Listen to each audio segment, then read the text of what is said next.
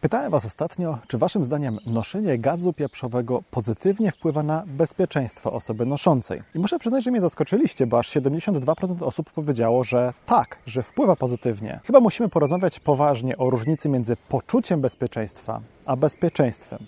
Cześć, z tej strony Krzyklis z domowego Survivalu, bloga, kanału i podcastu o przygotowaniach i strategiach na sytuacje awaryjne. To zagadnienie może się wydawać trochę nieintuicyjne, prawda? I jest to do pewnego stopnia zrozumiałe. No, co, co, jaka jest różnica między bezpieczeństwem a poczuciem bezpieczeństwa? Czuję się bezpiecznie, bo jestem bezpieczny. Jeśli nie czuję się bezpiecznie, to by oznaczało, że jestem w jakimś niebezpieczeństwie, że coś mi zagraża. Yy, nie, rzeczywistość jest znacznie bardziej skomplikowana. Niestety. To tak mogło działać w dawniejszych czasach. I nie mam tutaj na myśli PRL-u, tylko na myśli moment, okres w historii, kiedy kształtowały się nasze mózgi, kiedy ewolucja doprowadziła do tego, że nasze mózgi mają taki kształt, jaki mają. Ówcześnie ludzie bardzo pierwotni musieli bardzo szybko oceniać sytuację, nie? dlatego na przykład nauczyli się myśleć stereotypami. W tamtych czasach, jak człowiek widział jakąś czarną panterę czy pumę w lesie, to nie zastanawiał się, czy ona jest może najedzona, może jest bardzo sympatycznym zwierzątkiem, a może właśnie ma, nie wiem, złamaną czy zwichniętą łapkę i nie będzie na pewno atakować. Widział czarną panterę czy tam pumę i uciekał, ponieważ wiedział, że jego życie jest zagrożone. To doprowadziło do tego, że tak bardzo szybko i łatwo posługujemy się różnymi stereotypami. Ale również to właśnie tamte czasy doprowadziły do tego, że szukając bezpieczeństwa, tak naprawdę szukaliśmy poczucia bezpieczeństwa, no bo nie byliśmy w stanie w żaden sposób taki mierzalny tego naszego bezpieczeństwa ówcześnie ocenić, wyrazić, skwantyfikować. I dzisiaj to dalej tak działa. Dalej naszym mózgiem w bardzo wielu procesach, bardzo wielu sytuacjach kierują emocje, nie rzeczywistość, nie fakty, tylko emocje. I to nie jest dobre zarówno dla całej ludzkości, jak i dla pojedynczych ludzi, którzy właśnie pchani tymi emocjami dokonują jakichś zakupów. Na przykład e, kupują coś w sklepie, co tak naprawdę nie było im nigdy potrzebne, bo sklep wywołał u nich różne emocje, na przykład sprawiając wrażenie, że ten produkt za chwilę się skończy dlatego człowiek to kupił. A wracając do tego bezpieczeństwa, to może na początek zastanowimy się, co tak naprawdę oznacza bezpieczeństwo, że jesteśmy bezpieczni. Myślę, że definicji można tutaj wymyślić wiele.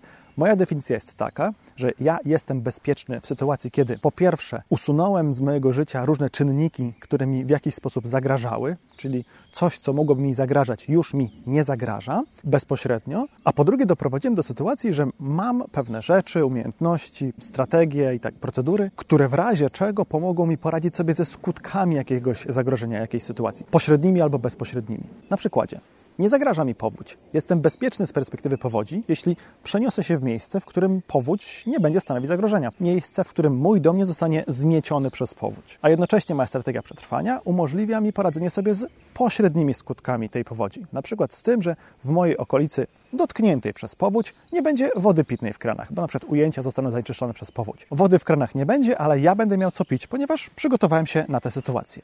I mogę wtedy powiedzieć, myślę, że z czystym sumieniem, że ja i moja rodzina jest bezpieczna pod kątem powodzi. Na czym zaś polega poczucie bezpieczeństwa? Czy może raczej jakie czynniki wpływają na poczucie bezpieczeństwa albo brak poczucia bezpieczeństwa? No, po pierwsze, oczywiście informacje, które do nas docierają z różnych źródeł, głównie z mediów, z zasłyszanych opowieści. Jeśli w mediach mówi się dużo o jakiejś nieznanej, zakaźnej chorobie, to możemy się tej choroby obawiać. Jeśli w mediach jest dużo informacji o porwaniach dla okupu i gwałtach, to będziemy mieć poczucie, że jesteśmy zagrożeni porwaniem dla okupu i gwałtem. I to poczucie będziemy w sobie budować niezależnie od tego, czy jesteśmy realnie narażeni na porwanie dla okupu, w sensie na przykład, czy pochodzimy z majętnej rodziny, albo czy realnie jesteśmy narażeni na gwałt. Wymyślam w tym momencie przykład. Jest dużo informacji o gwałtach w taksówkach i w samochodach przyjazdów osób z aplikacji zaczynamy się obawiać takiego gwałtu, chociaż nie korzystamy z tego typu usług. Czyli jest rozdźwięk między naszą realną, faktyczną sytuacją, a tym, co czujemy nastraszenie przez jakieś informacje. To oczywiście może działać też w drugą stronę. Nie mając świadomości jakichś zagrożeń,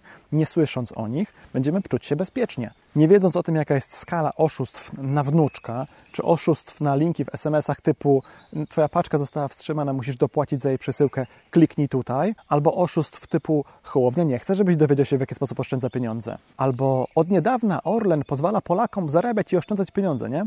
Jeśli nie mamy świadomości tego typu oszustw, świadomości skali, liczby tego typu oszustw, to będziemy bezmyślnie klikać w linki w SMS-ach, w reklamę na YouTubie i w wiadomości wysyłane przez osoby podszywające się pod naszych znajomych na Facebooku. Nie? Gadajcie o tym ze swoimi bliskimi, bo to naprawdę są rodzinne katastrofy, kiedy komuś zostanie wyczyszczone konto przez taką lekkomyślność. I oczywiście dobrze jest mieć świadomość tego, co się dookoła nas na świecie dzieje. Tego, co nam tak naprawdę zagraża. Trzeba tylko pamiętać o jednej bardzo istotnej rzeczy. Celem istnienia mediów nie jest straszenie ludzi samo w sobie, tylko celem istnienia mediów jest zarabianie pieniędzy, a różnego rodzaju sensacyjne informacje są po prostu atrakcyjne dla ludzi. Ludzie chcą ich słuchać, ludzie chcą o nich czytać w gazetach i na portalach internetowych. Dlatego takie informacje są publikowane. To nie jest tak, że nagle jest więcej jakichś wypadków niż było za komuny na przykład. Nie, po prostu teraz jest więcej informacji na temat takich wypadków. Nie należy się oczywiście całkowicie odcinać od mediów. Z drugiej strony nie należy też popadać w skrajność i spędzać całego wolnego czasu na siedzeniu przed internetem, Twitterem, telewizorem, dowiadując się o nowych rzeczach, które nam zagrażają. Nie? Bardzo łatwo jest wtedy wpaść w taką spiralę na końcu której są różnego rodzaju teorie spiskowe. Bo serwisy społecznościowe ze swoimi algorytmami badającymi zainteresowanie ludzi, które wiedzą, co Was interesuje, będą Wam dostarczać jeszcze więcej tego typu informacji. Dlatego mówię, spirala. I ta spirala idzie w dół, nie? Innym aspektem, który wpływa na nasze poczucie bezpieczeństwa, jest wiedza i świadomość na temat tego, co już zrobiliśmy, co zabezpieczyliśmy, w jaki sposób przygotowaliśmy się na to niebezpieczeństwo. Nie? Oraz też niestety w bardzo dużym stopniu nasze wyobrażenia na temat tego i wyobrażenia na temat, jak zareagujemy w sytuacji zagrożenia, jak sobie poradzimy, jak zadziała to, co kupiliśmy, czego się nauczyliśmy, co mamy. Mówię o wyobrażeniu, bo przecież bardzo często nie przeżyliśmy takiej sytuacji kryzysowej, na jakąś się przygotowujemy. A nawet jeśli już jakąś przeżyliśmy, już w jakiej sytuacji sobie poradziliśmy, wcale nie mamy pewności, że kolejna sytuacja wiążąca się z tym samym zagrożeniem będzie przebiegać podobnie, że zareagujemy podobnie, że będziemy w podobnym stanie. Wracając do tego, od czego zacząłem, do pytania o noszenie gazu pieprzowego. Czy samo noszenie gazu pieprzowego zwiększa bezpieczeństwo? Moim zdaniem nie, bo to, że się go ma gdzieś przy sobie, to za mało. Czy w sytuacji zagrożenia będziesz w stanie go odpowiednio szybko dobyć? Czy będziesz go gdzieś tam szukać na dnie plecaka czy torebki? Czy umiesz go użyć? Czy wiesz, gdzie dokładnie trzeba psikać? Jak długo? Z jakiej odległości? Czy na przykład zaczniesz psikać za wcześnie, wypsikasz cały ten gaz, zanim napastnik do Ciebie odpowiednio blisko podejdzie i, i gaz nie zadziała? Czy w stresie dobrze wycelujesz? Czy na przykład ta puszeczka będzie odwrócona odwrotnie i popsikasz siebie albo towarzysza? Czy ten gaz nie jest przeterminowany? Czy substancje aktywne, substancje drażniące rzeczywiście są drażniące? Czy dysza w tym gazie pieprzowym nie zatkała się jakimś syfem z kieszeni albo z plecaka? Tak dużo pytań, tak mało odpowiedzi. Wreszcie, czy nosząc gaz w kieszeni nie zachowujesz się mniej bezpiecznie. Na przykład nie chodzisz w nocy po mało bezpiecznej dzielnicy ze słuchawkami na uszach, do tego z włączoną funkcją wyciszenia hałasu. Jeśli tak, no to to realnie może pogarszać Twoje bezpieczeństwo. Dobrze, Krzyśku, skończ już ględzić, jak realnie dbać o nasze bezpieczeństwo. Powiedziałbym, że w następujący sposób. Po pierwsze, dokładaj kolejne warstwy, kolejne cegiełki do swojego rodzinnego systemu przetrwania. Dokupuj kolejne rzeczy, mające Cię przed czymś zabezpieczyć. Usprawniaj stworzone, istniejące już procedury, np. procedurę ewakuacji, albo listę awaryjnych kontaktów, czy sposób zarządzania domowymi zapasami żywności. Zdobywaj informacje o tym, co realnie Tobie i Twojej rodzinie zagraża. Ale wiesz, takie realne informacje, np. jakieś badania, analizy danych statystycznych, oficjalne raporty np. policji czy straży pożarnej. Co Twoim zdaniem jest większym zagrożeniem? Napad czy pożar? To porównaj sobie statystyki policyjne dotyczące liczby napadów ze statystykami Straży Pożarnej dotyczącymi liczby pożarów możesz się zaskoczyć. Sprawdzaj te rzeczy, które kupujesz, te elementy swojej strategii przetrwania. Testuj, czy sprawdzą się w praktyce, albo w podobnych okolicznościach do realnego zagrożenia, albo w ogóle w jakichkolwiek okolicznościach. Czy będziesz umieć z nich skorzystać? Czy Twoja rodzina sobie z tym poradzi? Cóż z tego, że zrobisz świetną rozpiskę, jak uruchomić agregat prądotwórczy, jeśli nikt z Twojej rodziny nie będzie w stanie tego zrozumieć albo rozczytać, bo masz brzydki charakter pisma. Bezpieczeństwo buduje się właśnie na takich drobiazgach, a nie na kupowaniu jakichś głupich rzeczy, które potem będą leżeć w piwnicy i nikt ich nigdy nie użyje. Tak sobie możecie budować poczucie bezpieczeństwa. Wreszcie ucz się korzystać z tych wszystkich rzeczy, które masz.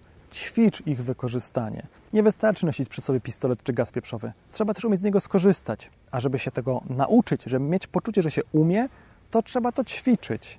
I tyle. I to w moim odczuciu są te najważniejsze zasady służące realnej budowie naszego bezpieczeństwa na sytuacje kryzysowe. Oczywiście, jeśli macie jakieś inne pomysły czy konkretne rozwiązania, piszcie proszę koniecznie w komentarzach pod filmem. Natomiast wybierając konkretne rozwiązania czy konkretne strategie na sytuacje awaryjne, pamiętajcie o tym, żeby nie popełnić tego błędu, który omówiliśmy w tym materiale. To jest bardzo dobry moment, żeby obejrzeć ten film.